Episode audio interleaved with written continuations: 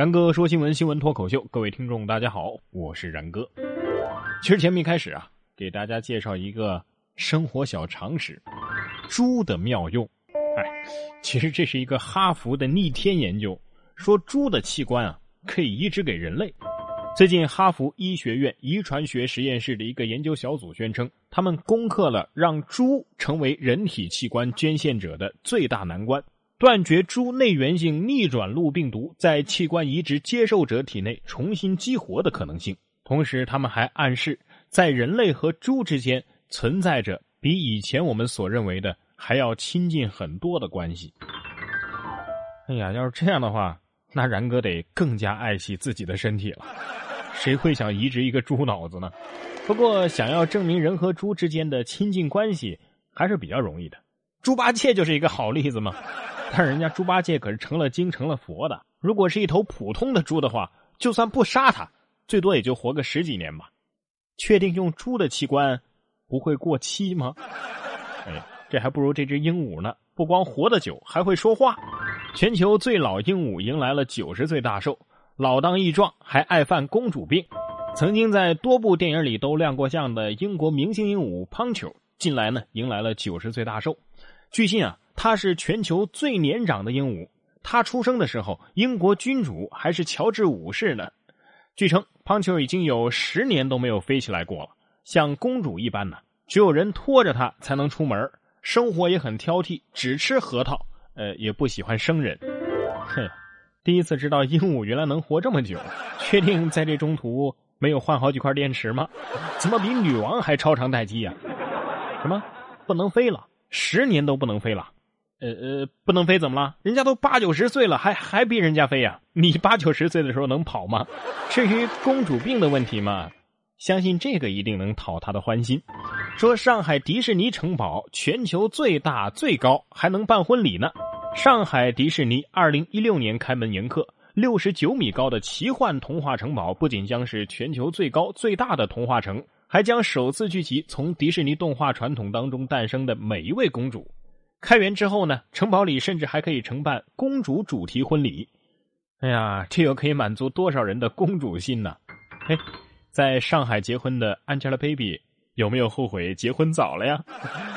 这年头啊，成年人都往儿童乐园跑，儿童呢却在做成年人都做不了的事儿。说幼儿园留作业造电视，父母说这不是搞笑吗？近日有成都家长爆料。称幼儿园给孩子留的作业是要求用废弃的材料做电视，要求能看能发声。哎呀，这实在是难倒了父母了。现如今呢，幼儿园的作业难度都相当的高，要求会做木工、会做泡菜、会写 PPT。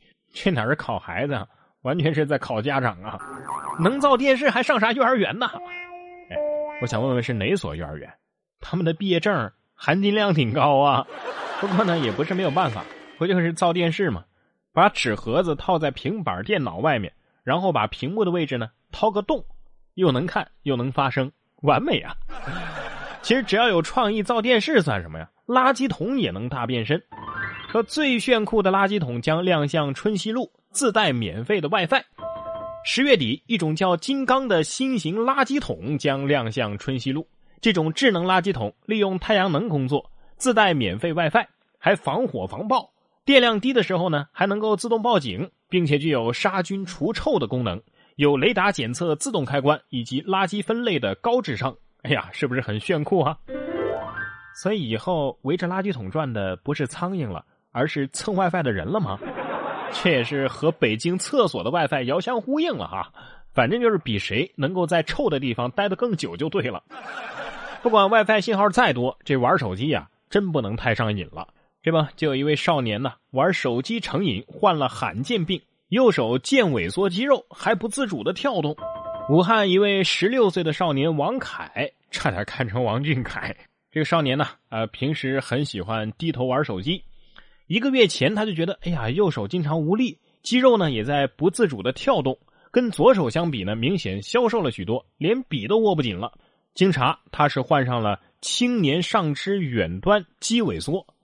虽然罕见，但是并不严重，多发于青春期。成年之后呢，症状就会自然终止。这真的是因为玩手机吗？不是因为单身？真是吓死宝宝了啊！幸好我用的是左手，好险好险啊！不管左手右手，千万别伸出第三只手。只要你伸出第三只手，必定会有人该出手时就出手。说重庆有一位小偷对九十五岁的老人下手，结果呢遭到了一拳反击。原来啊碰上了硬气功大师了。事发十一号的一辆公交车上，当这位唐老英雄觉得身后有异样的时候，情急当中一拳就打在了这个小偷的右肩胛骨上，小偷当时就倒地啊，疼得嗷嗷叫啊！这一幕也引来了众人的叫好声。但是事后唐老英雄呢觉得很后悔，他说呀：“哎呀，我当时觉得喝止他就好了，不应该轻易出手。好在我控制了力道，没有把他的骨头给打断。目前他非常担心小偷的伤势。”我说老爷子好身手啊，不过对于小偷来说，还是要好好研究研究客户精准定位的重要性。不过这老爷子还担心小偷的伤势，我觉得呀，你应该打完之后呢，就地一倒，那小偷得比你担心多了。同样老当益壮的还有这位。六旬男子赴约老情人，发生关系之后呢，被抢劫十万元。六十岁的吴某啊，今年九月份突然收到了多年不联系的旧情人胡某的消息，于是两个人见了面，还发生了关系。随后呢，胡某伙同杨某威胁吴某赔偿青春损失费十五万元，在恐吓和殴打下，吴某支付了十万元。目前，杨某、胡某都已经被刑拘了。哎呀！哈哈这就是爱，说也说不清楚。六十岁了，老人家你身体真好。这位情场老手的身体也不错呀。渣男长相酷似周华健，致六个女孩怀孕，诈骗一百三十万。二十六岁的尹某长得酷似周华健，在萧山做上门女婿，和妻子两次离婚，又两次复婚。七月份呢，又再次离婚。他还通过婚恋网站自称办了服装厂赚了千万元，同时交往了六个女孩，相继让他们都给怀孕了，骗了一百三十多万呢。他得意的说：“今年情人节他分别和三个女朋友约了会。”哎，不是说牵手不会怀孕吗？那为什么一个人的长相就会让女孩怀孕呢？没听懂。虽然周华健也挺帅的啊。但是以现在这些妹子的审美，不是最差也得是吴彦祖吗？还是跟闺蜜在一起比较安全，至少不会怀孕。哎，但是闺蜜啊，容易引发同性恋。心理学家称，闺蜜容易诱发同性恋，但是男生不会。有调查发现，女生如果文化层次越高，同性恋的比例就会越高。而且闺蜜当中容易诱发同性之爱，一旦和闺蜜有了前所未有的体验。女生的性取向就有可能会发生变化，成为一个拉拉。不是，你给我说清楚，这前所未有的体验到底是一种什么样的体验？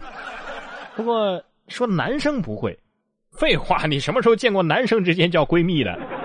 有网友说了，虽然说闺蜜不少，但是幸好学历挺低的。然哥说新闻，我是然哥。想要跟我取得交流的朋友，可以关注我的新浪微博“然哥说新闻”或者是微信公众平台“然哥脱口秀”都可以。